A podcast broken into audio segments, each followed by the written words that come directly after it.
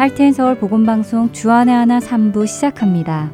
주안의 하나 3부에는 세상 문화 속에서 성경적 가치관을 세워나가는 세상 속 그리스도인과 옥하는 목사님의 사도행정 강해 그리고 신앙 산책이 준비되어 있습니다.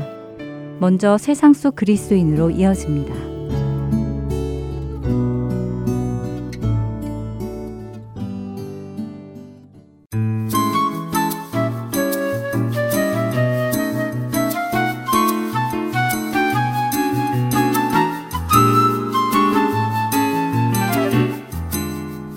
할테인 서울 보건방송 애청자 여러분 안녕하세요. 세상 속 그리스도인 진행의 민경훈입니다. 제가 처음 미국에 왔을 때 받은 문화적인 충격 중 하나는 의외로 많은 사람들이 문신을 했다는 사실이었습니다. 한국에서는 문신이라고 하면 조직 폭력배들의 상징으로 주로 무서운 사람들이 하는 것으로 인식이 되었기 때문이지요. 그런데 이곳 미국에서는 웬만한 청년들은 물론 순진해 보이는 자매들까지도 문신을 하고 있는 모습을 쉽게 만날 수 있기 때문에 많은 충격을 받았습니다. 그런데 요즘은 한국의 청소년들도 문신 붐이 불어서 문화적 트렌드로까지 자리를 잡게 되었다고 합니다. 이렇게 문신하는 사람들이 늘자 교회 안에서도 문신을 하는 사람들이 생기기 시작했고 과연 그리스도인이 문신을 해도 되느냐, 안 되느냐 하는 논쟁이 서서히 떠오르기 시작했습니다. 그래서 그런지 요즘 교회 안 청년들 사이에 문신해도 되나요? 라는 질문은 Q&A 시간에 빠지지 않고 나오고 있는데요. 과연 이런 질문이 들어올 때 우리는 어떤 대답을 해주어야 할까요? 아마도 대부분의 어르신들은 문신은 안 돼 라고 잘라 말씀하실 것 같은데요. 그러나 아무런 설명 없이 그저 안 된다고만 하는 것은 문신을 하고 싶어 하는 사람에게는 큰 도움이 되지 않는 것 같습니다. 그렇다면 성경에 문신에 관한 말씀이 있을까요? 물론 있습니다. 바로 레위기 19장 28절 말씀인데요. 죽은 자 때문에 너희의 살에 문신을 하지 말며 무늬를 놓지 말라. 나는 여호와이니라 라는 말씀입니다. 바로 이 말씀을 근거로 문신은 해서는 안 되는 것으로 주로 이야기를 합니다. 정통 유대인들은 지금도 이 말씀을 근거로 문신을 금하고 있다고 하네요. 하지만 문신으로 번역된 카아카는 성경 전체에서 이곳 단 한 번 사용된 단어로 그 의미가 정확하지 않다고 합니다. 그래서 학자들 사이에서도 레위기 19장 28절이 금하는 것은 문신이다 아니다 하는 의견이 오고 간다고 하네요. 어떤 학자들은 몸에 그림을 그리는 것을 의미한다고 하기도 하고요. 또 어떤 학자들은 죽은 자들을 위한 이름을 새기는 것을 의미한다고 합니다. 그러나 그 어느 것도 역사적으로 증거가 충분하지 않다고 하네요. 대부분의 학자들은 레위기 19장 28절의 문신을 금하는 것은 우상숭배와 관련이 있는 행위라고 추측합니다. 그래서 오늘날에 패션처럼 하는 문신하고는 거리가 있다고 설명을 합니다. 그렇다면 요즘 젊은 세대들이 하는 문신은 우상숭배 혹은 죽은 자를 위한 종교 행위와는 관련이 없으니 해도 되는 것일까요? 그 대답을 선뜻 말하기보다는 요즘 사람들이 문신을 하는 이유가 무엇인지를 먼저 알아보는 것은 어떨지요. 그 동기가 무엇냐를 따져보면 우리는 문신이 옳은지 옳지 않은 일인지 판단할 수 있지 않을까요? 얼마 전 2018년 월드컵이 있었지요. 월드컵에서 뛴 대한민국 선수를 포함한 세계적인 축구 선수들이 대부분 문신을 하고 경기장에 나타났습니다. 이로 인해 많은 청소년들이 그들을 닮고 싶어 문신을 하려는 경향도 많이 나타났다고 합니다. 최근 한 언론사가 월드컵 선수들이 문신을 한 이유를 물어보았는데요. 사랑하는 가족이나 연인의 모습을 문신한 선수들은 자신들이 경기를 하는 내내 사랑하는 사람과 함께하고 있다는 마음에 경기력이 향상되어서라고 대답을 했다고 합니다. 그러나 거칠고 강인한 디자인의 문신을 한 선수들은 문신을 통해 자신감을 키우고 강인한 정신력으로 무장을 한다고 하네요. 또한 무시무시한 문신을 통해 상대방에게 겁을 주고 길을 꺾으려는 목적도 있다고 대답을 했습니다. 이러한 경향은 실제로 문신을 하는 청소년들 사이에서도 나타났습니다. 왜 문신을 했느냐는 물음에 많은 청소년들이 문신을 하고 나면 자신감이 생긴다라고 대답을 했고요. 이렇게 문신을 하고 나면 주위의 다른 아이들이 건드리지 않는다며 요즘 많이 발생하는 소위 왕따, 그러니까 친구들 사이에 따돌림이나 폭력을 미리 방어할 수 있다고 합니다. 여학생들의 경우에는 사랑받고 싶은 자신의 마음을 알리기 위해서 아기자기한 문신을 하기도 한다고 하네요. 물론 개개인마다 문신을 하려는 이유는 다 다를 수 있겠지만 대부분의 경우 자신감을 얻고 상대에게 위압감을 주고 혹은 자신의 심리 상태를 표현한 것이라고 줄일 수 있을 것 같은데요. 그런데 놀라운 것은 문신을 한 사람의 약 90%가 문신을 한 지 5년 이내에 문신한 것을 후회한다고 합니다. 문신을 한 그때 당장은 새로운 마음의 기분이 좋은데 몇 년이 지나면 늘 그곳에 있는 그 문신이 후회스러워지기 시작한답니다. 결국 문신이 주는 즐거움은 아주 잠시 뿐이라는 것이지요. 그래서 그런지 어느 유명 문신 가게에는 이런 글이 적혀 있다고 합니다. Permanent proof of temporary insanity. 잠시의 객기가 남긴 영원한 흔적이라고 표현하면 그 의미가 와닿을까요? 이처럼 문신이 주는 즐거움은 잠시이기에 후회하는 사람들 중에는 또다시 문신을 하는 사람들도 많다고 합니다. 하나하나 문신을 하다 보면 중독이 되고 결국에는 온몸에 문신을 하는 데까지 가기도 한다고 하네요. 정리를 해보면 문신을 하는 목적은 불안한 자신에게 자신감을 주기 위함이고 상대에게는 위압감을 주기 위함이라고 할 수 있고 문신은 잠시 그 목적을 채워주기는 하지만 오래가지 않기에 그 후에는 오히려 허탈감이 온다는 것입니다. 그러니 문신은 결코 자신감을 해결하기 위한 근본적인 해결책이 될 수 없는 것이지요. 그렇다면 근본적인 해결책은 무엇일까요? 그것은 당연히 자신의 정체성을 자신의 창조주이신 하나님 안에서 찾는 것입니다.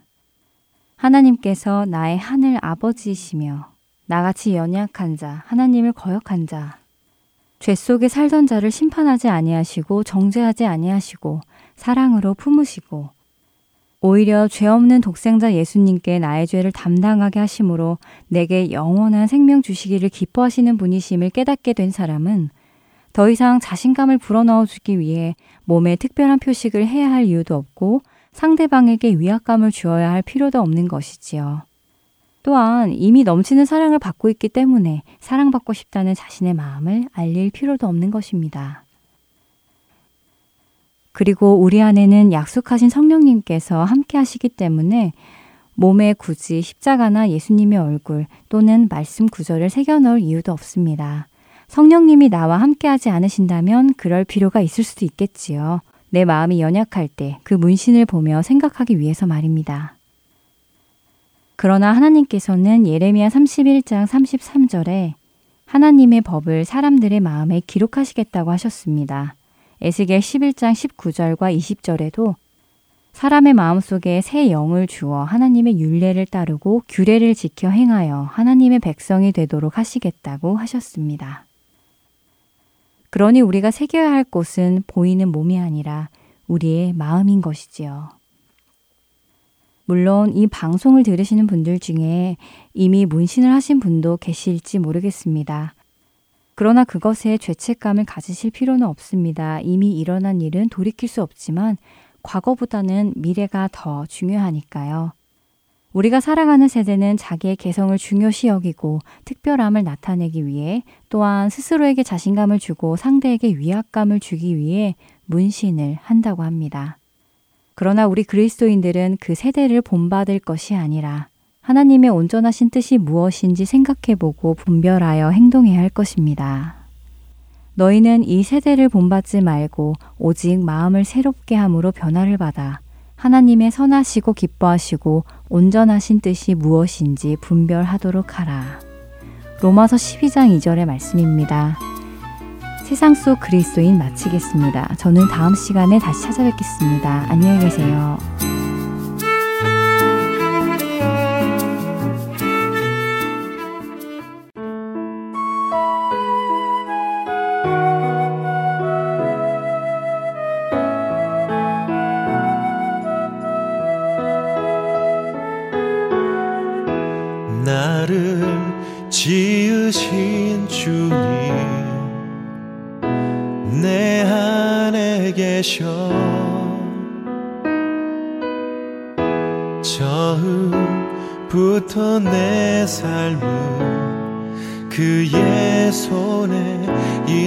있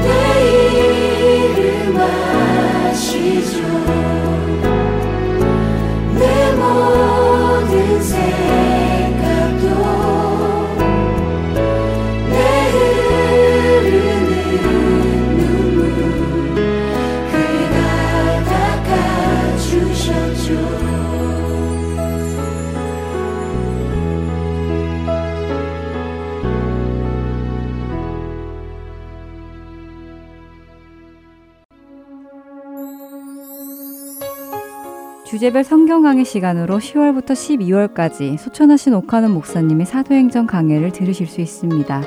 오늘은 사도행전 2장 36절에서 47절까지의 말씀을 본문으로 3천명의 회개라는 제목의 말씀 전해 주십니다.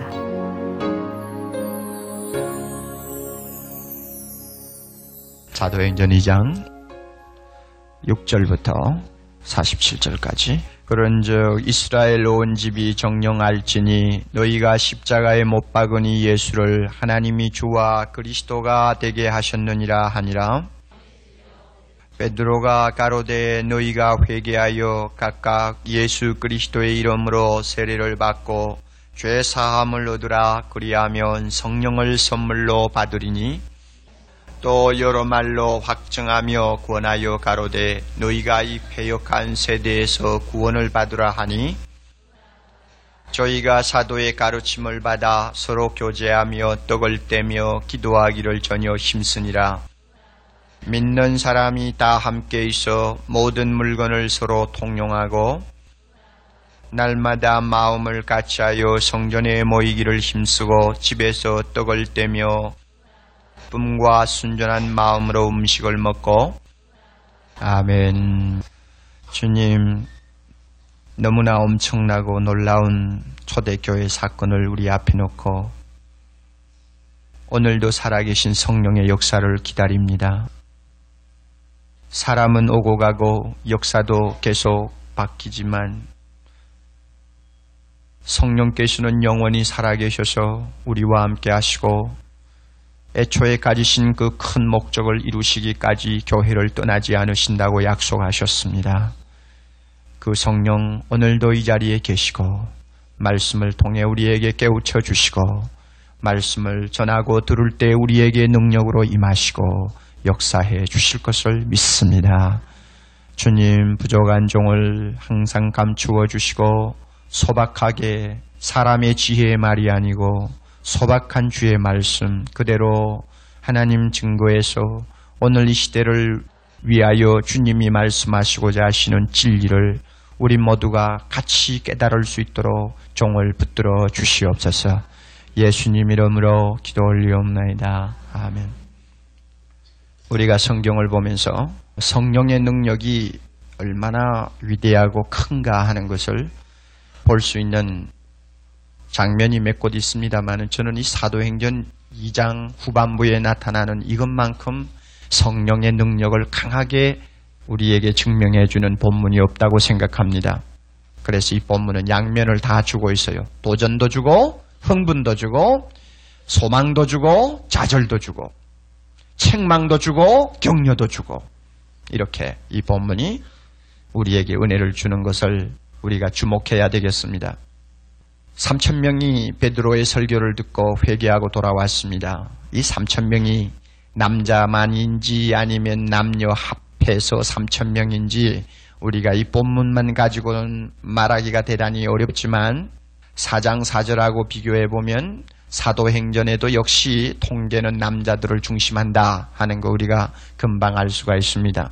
사장 사절에 보면 남자만 한 5천 명이 회개하고 돌아왔다 하는 것 보면은 이 앞에 있는 3천 명도 남자만 세는 것이 틀림이 없는 것 같습니다. 그러나 하나님께서 여자의 가치를 무시하는 것이 아니고 그 당시에 그 관습이 남자 중심으로 해계되어 있고 또 남자가 해이면 여자는 따라서 통계에 들어오는 것으로 알고 있었기 때문에 전혀 문제가 안 됩니다. 전무후무한 역사가 베드로의 짧은 설교 말씀 앞에서 일어났습니다. 여러분 이 3천 명이 막연히 설교 듣기 위해서 교회 모인 사람이라고 착각하시면 안 됩니다. 이 3천 명이 막연히 어떤 자기의 요구를 가지고 하나님 앞에 나와서 자기의 마음에 있는 원통함을 풀기 위해서 모인 어떤 감정적인 무리와 다르다는 것을 아셔야 됩니다. 여러분 이 자리에 가만히 보세요. 이 3천 명. 이 사람은 자기의 가슴을 치고 회개하는 3천 명입니다. 이런 점에서 우리가 주의를 해야 합니다. 회개하는 3천 명. 그러면 그 자리에 3천 명밖에 없었나요? 아니죠. 예루살렘에 있는 상당한 사람들이 모였으니 얼마가 되었는지 우리는 예측하기 어렵고 더욱이 그 장소가 성전이라고 우리가 판단한다면 얼마나 많은 사람들이 그 공간을 차지하고 있었는지 우리는 모릅니다. 그러나 그 가운데서 하나님이 세는 사람은 어떤 사람만 셉니까? 회개하는 사람만 세워요. 회개하는 사람만 3천 명. 아마 3천 명이 안 되고 300명이 되었더라도 회개하는 사람 300명 이랬을 거예요. 하나님이 가장 귀하게 보시는 것 회개하는 사람입니다. 마음을 찢고 통해하는 사람입니다. 말씀을 들었을 때 그 심령이 하나님을 향해서 눈물 어린 눈으로 쳐다보는 사람. 그 사람을 하나님이 가장 사랑합니다. 아무리 많은 사람이 모여 예배할지라도 회개 없는 예배자는 하나님께서 자기 원하는 숫자에 세지 않습니다. 저는 분명히 그렇게 합니다. 여러분 예배 보러 나오실 때마다 통회하고 자복하는 마음 이것이 있어야 합니다. 왜냐하면 아무리 우리가 하나님 앞에 죄 용서함을 받았다고 할지라도 죄 용서함을 받은 사람이기 때문에 더 괴로운 점이 있는 것입니다. 그렇잖아요? 더 미안한 것이 있는 것입니다. 하나도 용서를 받지 못했다면 그까짓 거 그건 뭐 죄 하나 범하나 둘 범하나 셋 범하나 범한 것은 한 가지니까 하나님 앞에 그저 묵묵부답으로 와서 앉아 있을 수 있겠죠. 그러나 모든 죄가 이미 용서받은 하나님 자녀여 흠과 티가 없이 장차 하나님 앞에 설 약속이 되어 있는 사람이기 때문에 한두 가지 잘못된 것이 있어도 마음속에 괴로움이 오고 그런 마음을 안고 주님 앞에 나와 앉았을 때 자연히 회개하는 마음이 안 생길 수가 없죠. 그런 사람을 하나님이 3천 명에 항상 셉니다. 너는 내 것이다. 저는 회개가 많이 희미해진 오늘 현대교회를 우리는 걱정해야 합니다. 오늘 우리는 과거의 어느 시대보다도 죄를 많이 짓는 사람입니다. 우리만큼 오늘 죄에 말려 있는 사람이 없습니다. 그런데도 가슴을 찢는 3천 명이 되지 못한다는 것은 참 교회로 봐서는 비극이 아닐 수가 없습니다. 더 이상 이와 같은 일이 계속되지 않도록 성령의 역사에 민감해야 합니다. 설교하는 저 자신부터 말씀을 들으시는 여러분들의 마음속에 통해하고 자복하게 하시는 성령 주님의 옷자락을 붙들고 나의 연약함을 내놓고 탄식할 수 있는 자복하는 마음 날마다 빚진 마음이 되어서 주님 앞에 눈물을 떨어뜨리는 그야말로 살아있는 심령 감각이 있는 심령 이와 같은 심령 만들어 주시기를 바랍니다. 이것이 3천명입니다. 이 사람이 3천명입니다. 우리가 또이 본문을 통해서 유의해야 될 사실이 하나 있습니다. 그것은 뭐냐면 여러분 3천 명이 회개하고 돌아오는 이 전무후무한 역사, 기독교 역사에 한 번에 3천 명, 5천 명이 순수하게 돌아오는 역사는 아직도 없었습니다. 처음이니까 하나님이 굉장히 크게 역사하셨어요. 오순절 성령이 임하시자마자 천국 문은 큰 힘을 가지고 문을 완전히 박차고 들어갔습니다. 제일 큰 역사가 애초에 처음에 일어났습니다. 하나님의 말씀이 얼마나 강하게 성령의 도구로 사용되었습니까? 우리 37절 한번 보면 저희가 무엇을 들었습니까? 이 말을 듣고 하나님의 말씀 말을 듣고 그 다음에 40절 사도들이 또 무엇을 가지고 확증하며 권했습니까? 여러 말로 즉 하나님의 말씀으로 확증하고 건면했다고 했죠. 또 41절 그 3천 명이 결국 무엇 때문에 세례받고 돌아왔습니까? 그 말을 받는 사람들. 그렇죠. 왜 그 성령을 받은 사람들 하지 아니하고 그 말씀을 받은 사람이라고 그럽니까? 성령의 말씀을 통해서 역사합니다. 그래서 신약교의 순수한 오리지널한 에, 크리스찬들은 말씀의 사람들이었어요. 지금 오순절이 시작된 바로 당일 아닙니까? 성령께서 방금 120문도에게 임하셔서 그야말로 놀라운 역사들이 일어난 그 얼마 몇 시간 후의 사건 아닙니까? 그런데도 하나님의 말씀이 성령의 도구로 사용되는 증거를 우리는 이 자리에서 볼 수 있습니다. 그 말을 받는 사람들이 세례를 받음에 3천 명이나 되었다. 말을 받는 사람. 그 참 이상하죠. 뭔가 좀 다른 것이 있을 것 같은데 왜 말을 받는 사람들이라고 했을까요? 그래서 바울도 데살로니가 전서 1장 5절에 놀라운 말씀했습니다. 우리 복음이 말로만 너희에게 이런 것이 아니요. 이 말이라고 하는 것은 사람이 사용하는 어휘를 말합니다. 성령의 도구가 되는 수단인 말을 이야기합니다. 그러나 이 말만 가지고 되는 것이 아니고 오직 능력과 성령과 큰 확신으로 된 것이니 그 다음에 고린도전서 2장 4절에는 지혜에 전하는 말로 하지 아니하고 다만 성령의 나타남과 능력으로 했다 이랬습니다. 이 전도할 때, 설교할 때. 그러니 여기에서 이 우리 두 말씀을 비교해 보면 말씀, 성령, 능력 전부 다 있고 오릅니다. 말씀 그다음에 뭐요? 성령 그다음에 뭐요? 능력 똑같이 놓고 대등하게 보아도 전혀 잘못되지 않는다고 할 수 있습니다. 말씀에 사로잡혔습니까? 누구에게 사로잡혔나요? 성령에게 사로잡혔어요. 성령에게 사로잡혔나요? 그 사람에게 무엇이 있습니까? 권능이 있습니다. 그래서 스데반 보고 성령 충만한 사람, 믿음 충만한 사람, 지혜 충만한 사람 다 통하죠. 다 통해요. 그리고 이 말씀의 내용은 무엇입니까? 두 가지죠. 율법과 복음이죠. 율법이 뭐죠? 죄를 찾아서 책망하는 것. 이것이 율법입니다.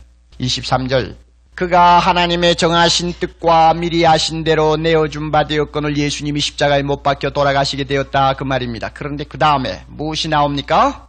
너희가 법 없는 자들의 손을 빌어 못 박아 죽였으나 너희가 못 박아 죽였다.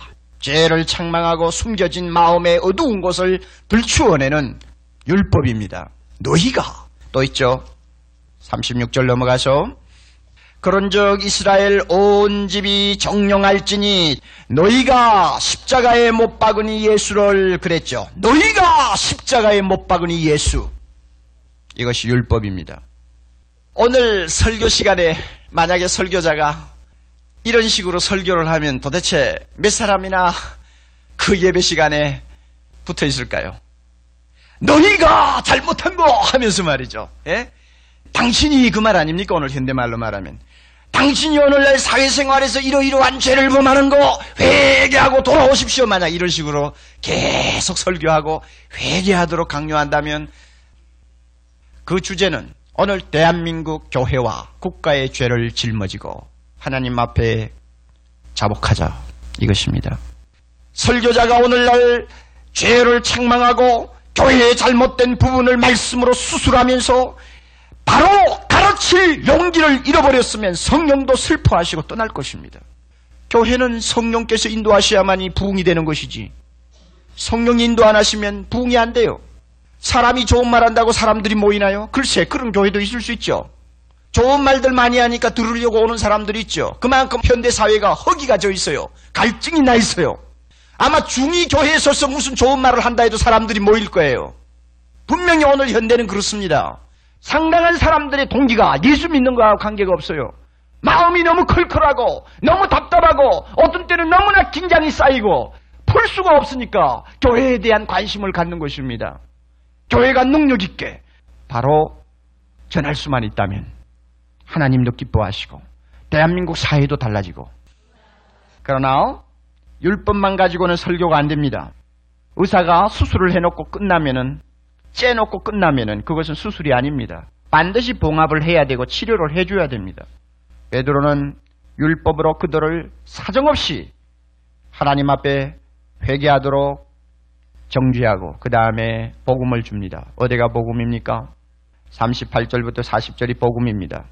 회개하라 그리고 세례받고 죄사함을 받으라 그리하면 너희가 용서받고 성령을 선물로 받는다. 이 폐약한 세대에서 너희가 구원을 받으라. 이게 이제 복음이에요. 그래서 사람들이 처음에 볼 때는 모든 사람이 낭망하고 뒤로 자빠질 것 같이 느껴졌지만은 드디어 복음의 손이 그들을 싸매고 예수 그리스도의 피 묻은 손이 그들을 위로하고 그들을 축복해주는 놀라운 기쁨이 충만하게 하는 교회라면 얼마나 좋겠어요.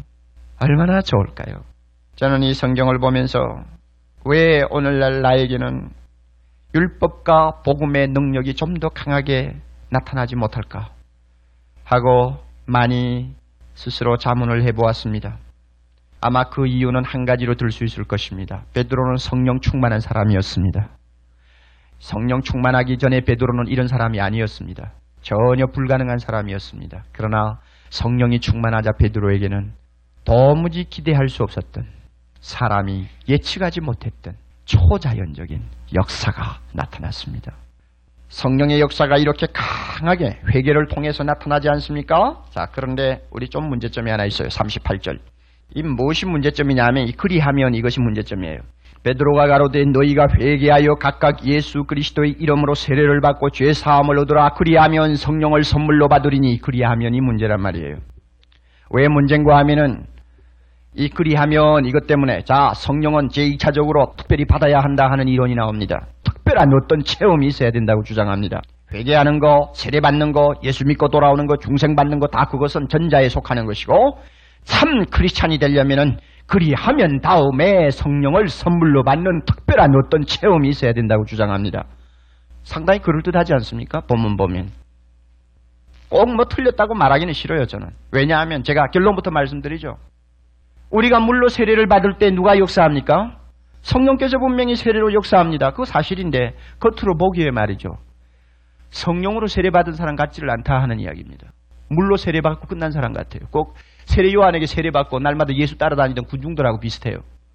왜 그렇게 맥이 없죠? 왜 그렇게 마음이 뜨겁지 않죠? 왜 그렇게 주님을 향한 열심이 없죠? 왜 그렇게 말씀은 열리지 않죠? 왜 그렇게 기도는 힘이 없어요? 왜 다른 사람을 향해서 사랑을 베풀기가 그렇게 힘이 들죠? 왜 내 자신이 변화가 안 일어나느냐 말이에요. 세례를 받았는데. 이런 사람을 놓고 가만히 생각할 때는 차라리 그리 하면이 좋아요. 어느 순간이든지 한번 성령께서 그 사람 하면 새롭게 만드는 기회가 좀 있었으면 좋겠다 저는 생각합니다. 그것이 체험이 되든지 어떤 깨달음이 되든지 상관없어요. 저는 그 2차적인 역사를 믿습니다. 분명히 믿어요. 이 가운데는 이미 2차적으로 하나님의 특별한 성령의 은혜 안에서 다시 다듬어진 분들이 많이 있습니다. 처음부터 바로 되는 사람도 있지만 세례는 받고 예수 믿고 세례 받고 집사되고 다 됐지만은 2차적으로 뭐가 도무지 안 된 사람들 한번 다시 되어야 돼요.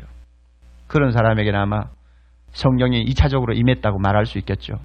오순절이 두 번째 임했다는 말이 아니에요. 교회 안에 거하시는 성령이 그 사람을 두 번째 잡고 역사하셨다는 말입니다. 변화를 시켰다는 말입니다. 제가 그것을 부정하진 않아요. 그러나 신학적으로 볼 때 오순절 사건은 두 번, 세 번 반복되어야 한다 하는 것은 잘못입니다. 제가 이미 강단에서 여러 번 말씀드렸기 때문에 이야기하지 않겠어요. 그러면 이 그리하면을 어떻게 해석할 것이냐? 요즘 여러분 현대 번역된 성경들을 보면 이 그리하면 하는 표현을 쓰지 않습니다. 오히려 단순하게 그리고입니다. 자 보세요. 여러분 회개하는 것하고 죄 사함을 받는 것하고 시간적으로 차이를 둘 수 있습니까? 회개를 하고 몇 시간쯤 지나면 죄 사함을 받나요? 바로 받아요? 믿어요? 예, 보세요. 회개하고 죄 사함을 받으라. 그거는 말의 순서지. 회개하면 이미 용서받고. 맞죠? 그렇다면. 그 다음에 세례는 뭡니까 그러면? 세례는 회개하고 용서받은 외적인 표징으로 주는 것입니다. 동시에 또 세례는 무엇을 의미하느냐 하면 여러분 회개하고 죄 사함을 받는 사람이기에 이미 성령께서 역사하셨죠? 예, 아멘. 이 성령 세례입니다. 중생 받지 못한 사람이 회개하고 죄 사함 받는 역사가 없어요. 있을 수가 없어요. 성령 받고 중생을 체험하지 못하는 사람에게 여러분 죄 사함을 받는다는 일은 불가능합니다. 어떻게 보면은 회개하고 죄 사함 받고 성령을 선물로 받는 것 전부 다 동시적이라고 할 수 있습니다. 말의 순서만 이렇게 정해 놓은 것이지 동시적이에요. 더욱이 여기 성령의 선물을 여러분이 단수로 보시는지 복수로 보시는지 모르지만 원문에는 단수입니다. 성령의 선물입니다. 그러면 성령이라는 선물입니다. 성령이라는 선물. 그러면 이 단수인데 이것은 뭘까요? 은사를 말할까요? 아니면 성령 그 자신을 말할까요?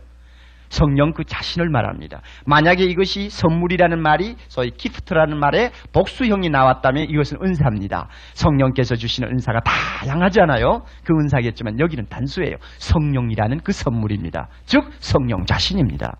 그렇다면 우리가 성령 자신을 우리 자신이 참 받는 것 언제입니까?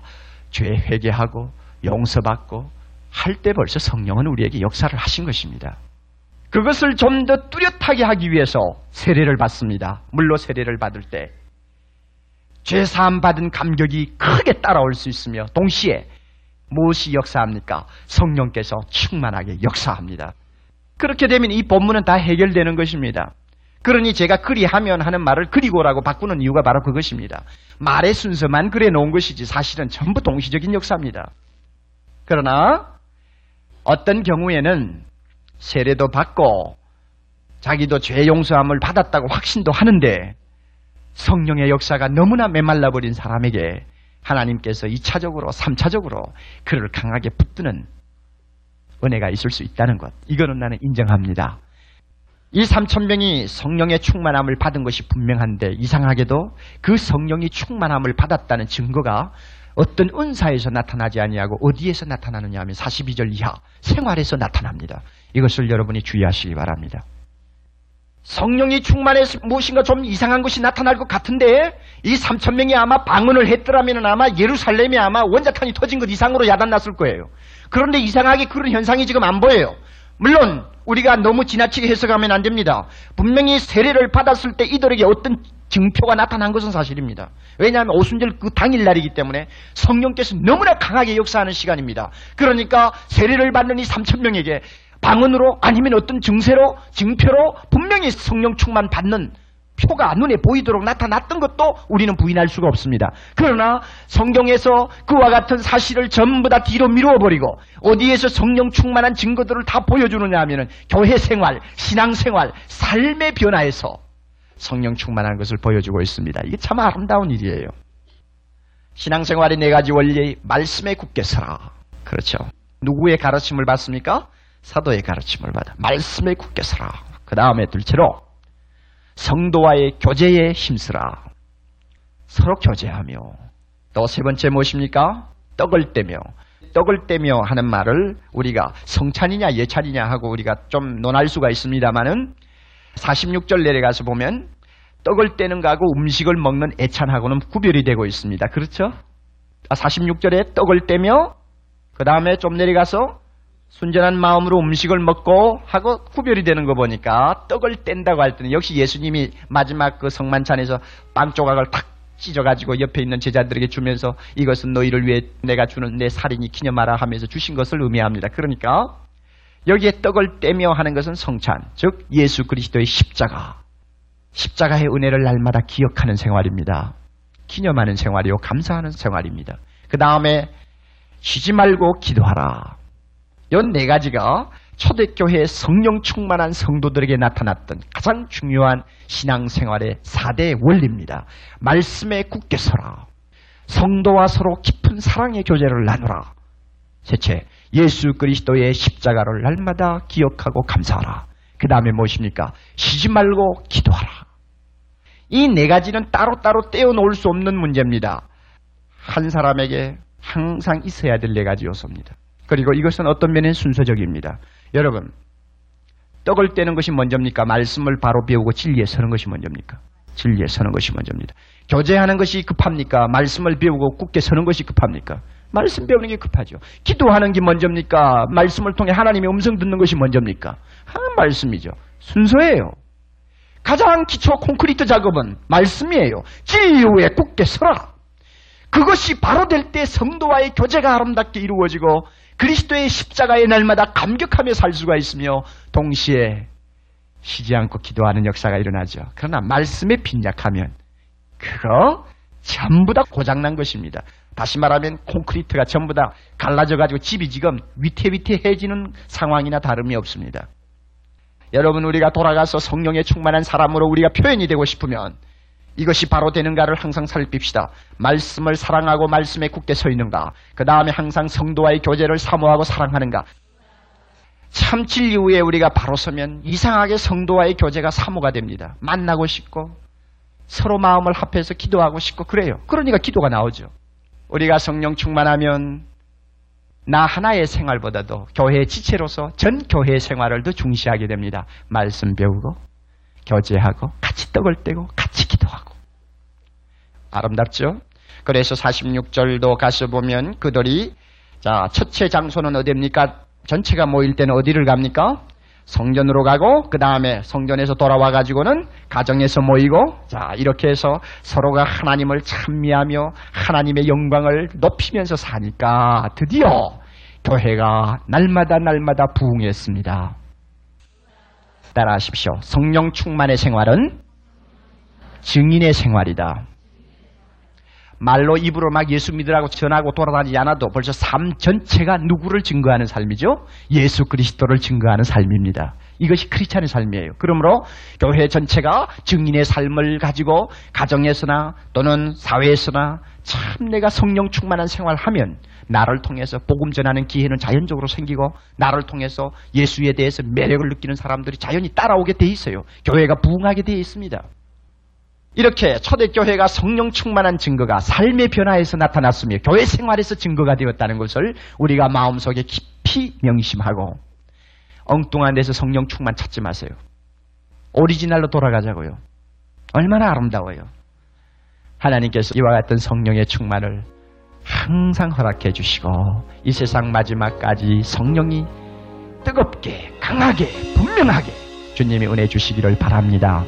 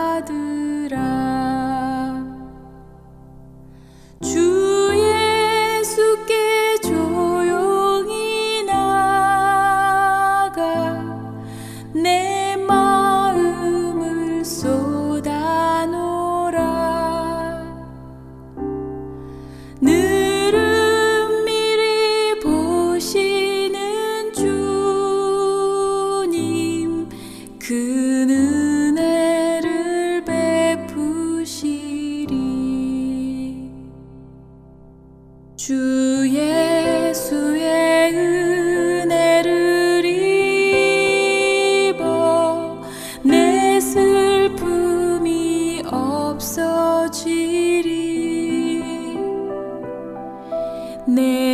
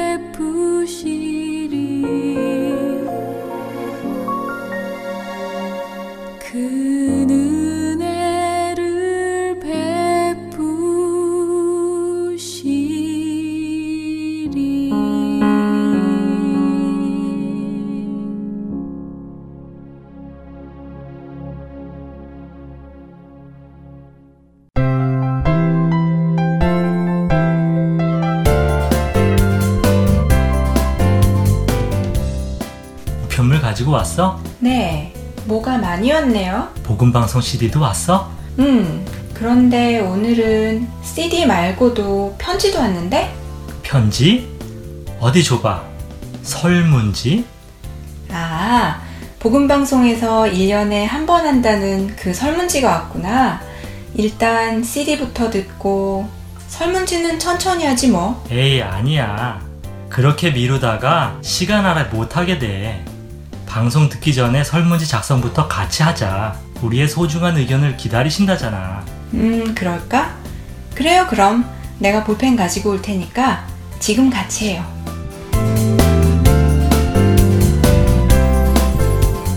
할텐 서울 복음 방송에서는 현재 진행 중에 있는 애청자 설문 조사에 청취자 여러분의 소중한 의견을 기다립니다. 여러분의 참여로 수집된 의견들은 본 방송사가 진리를 전하는데 귀한 자료가 될 것입니다. 설문조사에 참여는 여러분 댁으로 보내드린 설문지를 통해 혹은 www.heartandsoul.org 홈페이지를 통해 하실 수 있습니다. 이번 애청자 설문조사는 11월 15일까지 진행되며 작성하신 설문지는 Soul 12802 North 28 드라이브 피닉스 애리조나 85029로 보내주시기 바랍니다. 하트앤서울 복음 방송을 사랑하시는 여러분들의 많은 참여를 부탁드립니다.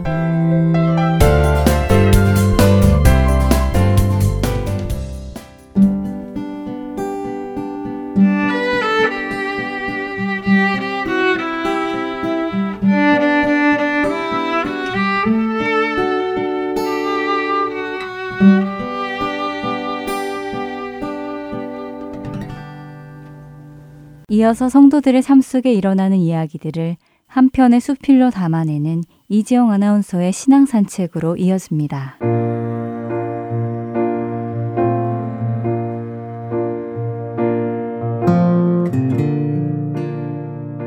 애청자 여러분, 저와 함께 영화의 한 장면을 머릿속에 그려보지 않으시겠습니까? 자, 첫 장면은 수평선 저 멀리로부터 붉은 여명이 새벽 물 한 개 사이로 밝아오기 시작하는 이른 아침입니다. 밤이 새도록 그물을 던졌으나 한 마리의 고기도 잡지 못한 어부들이 피곤해 절은 무거운 몸으로 그물을 씻고 정리하는 모습이 보이네요. 그들 중 한 사람의 얼굴이 클로즈업 되며 화면 전체를 가득 채웁니다. 덥수룩한 수염에 눈꺼풀은 무거운 졸음을 달고 허무한 듯 앉아있는 그는 다름 아닌 베드로군요. 그때 예수님이 저쪽 바닷가에서 베드로가 있는 곳으로 다가오십니다. 베드로의 피곤하고 무뚝뚝한 얼굴을 보시며 물가에 메어놓은 베드로의 빈 배 위로 오르시는 예수님이 보이는군요. 예수님은 육지에서 배를 조금 떼기를 청하시고 배에 앉아 무리를 가르치고 계십니다. 배 안에는 베드로가 가장 가까이에서 예수님의 말씀을 듣고 있습니다. 그는 어느덧 자신도 모르게 예수님의 가르침에 귀를 기울이고 있군요. 베드로야, 깊은 데로 가자. 깊은 곳에 가서 그물을 내려라. 예수님이 말씀하십니다. 예수님의 말씀에 깊은 곳으로 배를 몰고 나간 베드로. 파도가 찰싹찰싹 뱃머리 위로 하얀 바닷물을 올려놓을 때 예수님께서 이렇게 말씀하셨습니다. 여기다. 이곳에 그물을 내려라. 베드로의 인생 경험상 오랜 어부 경력으로 볼 때 지금 이곳은 물고기가 없습니다. 이미 낮은 곳으로 물고기들이 다 옮겨간 후일 테니까요. 주님, 밤새 수고하였으나 고기를 한 마리도 못 잡았습니다. 그러나 주님의 말씀에 의지하여 그물을 내립니다. 이제 바닷속이 화면 가득 들어옵니다. 푸른 물이 넘실넘실 거립니다. 깊이도 보이지 않는 큰 바다 물결 속에 커다란 물고기들이 앞다투어 베드로의 그물 안으로 헤엄쳐 들어갑니다. 배 위에 베드로는 보지 못하지만 바닷속 그물 안에서 찢어질 듯 푸드덕거리는 물고기들의 힘찬 에너지가 영화를 관람하는 우리들의 눈에는 와, 경이롭게 보입니다. 밤새 한 마리의 물고기도 잡지 못하고 절망 가운데 아침을 맞은 베드로가 경험하게 될 놀라운 기적. 이제 자연을 다스리시는 예수님의 능력이 선포되어질 것입니다.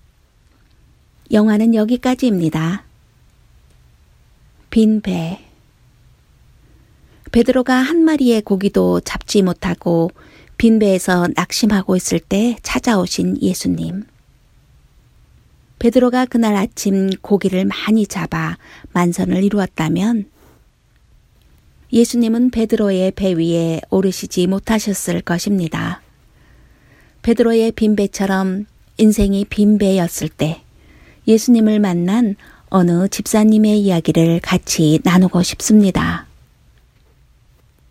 데이트할 때는 참 착하고 성실했던 집사님의 남편이 결혼하고 몇 년이 지나자 세상 친구들과 노는 것을 좋아하게 되더니 점점 집에 늦게 들어오는 날이 많아졌습니다. 퇴근 시간이 될 무렵이면 집사님은 저녁을 준비해 놓고 여느 가정처럼 남편의 귀가를 기다렸지요. 그런데 그때마다 들려오는 따르릉 전화벨 소리. 나야, 나 저녁 먹고 들어간다. 이틀에 한 번씩은 외식하고 늦게 들어오는 남편의 전화에 지치고 낙심되던 집사님. 그날도 또 늦게 들어오겠다는 남편의 전화에 더 이상 참지를 못하고 전화기를 냅다 벽으로 던져버렸습니다. 그리고 서둘러 외투를 걸쳐 입고 남편을 찾아 집을 나섰지요. 아빠한테 가서 아빠랑 같이 저녁 먹자. 초겨울 어두운 밤거리를 어린 아들을 데리고 남편이 있을 만한 식당을 모두 찾아다녔지만 남편은 아무데도 없었습니다. 이렇게 남편을 찾아다니다가 결국은 찾지도 못하고 지쳐서 집으로 돌아오는 집사님의 마음은 허탈하기 이를 데가 없었지요. 그때 하필 차창 밖으로 눈까지 흩날렸습니다. 빨간 불이 켜진 신호등에 걸려 흩날리는 눈송이가 가로등 불빛 아래로 하얗게 반짝이는 장면을 하염없이 바라보고 있는데 어디선가 이런 목소리가 들려왔습니다. 너는 내가 네 곁에 있는데 왜 남편만 찾아 헤매는 거냐? 순간 집사님은 고개를 돌려 뒤를 돌아보았습니다. 누가 뒤에서 하는 말처럼 느껴졌기 때문이었지요. 뒷좌석에는 어린 아들 외에는 아무도 없었어요. 그때 집사님은 예수님이 바로 자신의 옆에 앉아 계심을 알게 되었다고 합니다. 그렇구나. 내가 예수님을 바라보지 않고 내 힘으로 남편을 찾아다니고 내 뜻대로 남편을 잡아두려고 했구나. 그때 집사님은 자신의 마음이 좁고 비뚤어져 있음을 비로소 깨닫게 되었습니다. 집착하고 의심하는 마음은 자신을 지옥과 같은 수렁으로 몰아갑니다. 점점 발은 더 수렁에 빠지고 잡고 나올 나뭇가지조차 눈에 보이지 않습니다. 집사님은 하얀 눈이 슬프게 흩날리던 그 밤에 예수님이 손을 내미시는 것을 알았지요. 그 손을 잡고 절망 가운데서 빠져나오고 싶어서 예수님을 부르며 펑펑 울었습니다. 그리고 그날부터 집사님은 예수님 손을 꼭 붙잡고 남편을 위해 기도하기 시작했습니다. 날마다 교회 문을 열고 들어가 아버지, 저 왔어요. 하고는 바닥에 엎드려 눈물로 기도하는 일이 집사님의 하루 일과의 시작이 되었지요. 내 집에 온 듯 평온한 심령으로 교회에 앉아 기도하기를 얼마나 했던지요. 하나님 앞에 앉아 있던 집사님의 눈물의 기도는 향기로운 꽃이 되었습니다. 주님께서 집사님의 마음을 먼저 변화시켜 주시고 남편을 변화시켜 주시기 시작했던 것이지요. 토요일 저녁이면 조금만 화가 나도 나 내일 교회 안 가. 하며 엄포를 놓던 남편이 교회 가기를 기뻐하고 말씀 듣기를 즐거워하면서 하나님의 자녀가 되었고 교회의 소중한 일꾼으로 성장해 갔습니다. 언제나 가까이 계시고 좋으신 우리 주님은 집사님의 빈배의 시간을 베드로의 만선처럼 풍성한 은혜로 채워 가셨습니다. 이제는 저만큼 앞서가는 남편과 함께 주님과 동행하시는 집사님 가정이 봄하늘 하얀 솜구름처럼 따스하게 보입니다. 주 안에서 사랑하는 애청자 여러분, 혹 여러 모양으로 지금 인생의 빈배 위에 앉아 계신 분이 계신다면 오늘 베드로의 빈배 이야기가 우리들의 심령 깊은 곳을 가만히 들여다보는 시간이 되었으면 좋겠습니다. 어떠한 어려운 시간 속에서도 분명 하나님은 우리의 모든 상황을 아십니다. 지금도 간절히 우리의 아픈 마음의 문을 두드리고 계시는 생명이신 우리 주님을 꼭 붙드시기를 축복합니다. 어떤 우연 속에서도 그 의미를 발견하고 진옥 속에서도 보배를 건지며 목마른 광야에서 엘림과 같은 종려나무 심겨진 샘물을 만나듯 오늘도 빈배에 혼자 앉아 낙심하고 있는 우리에게 주님은 찾아오십니다. 누구든지 목마르거든 내게로 와서 마시라. 나를 믿는 자는 성경의 이름과 같이 그 배에서 생수의 강이 흘러나오리라 하시니 요한복음 7장 37절 후반부터 38절 말씀입니다. 다음 시간까지 주 안에서 평안하세요.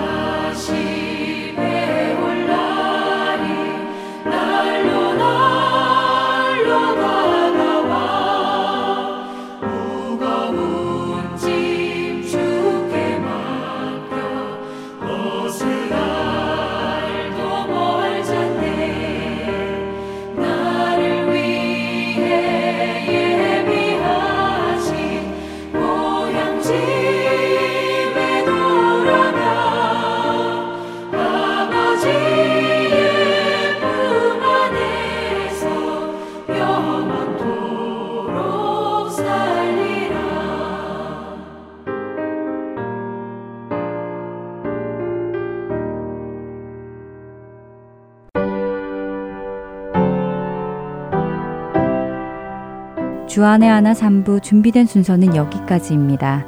청취해주신 여러분들께 감사드립니다. 다음 주에 다시 뵙겠습니다. 안녕히 계세요.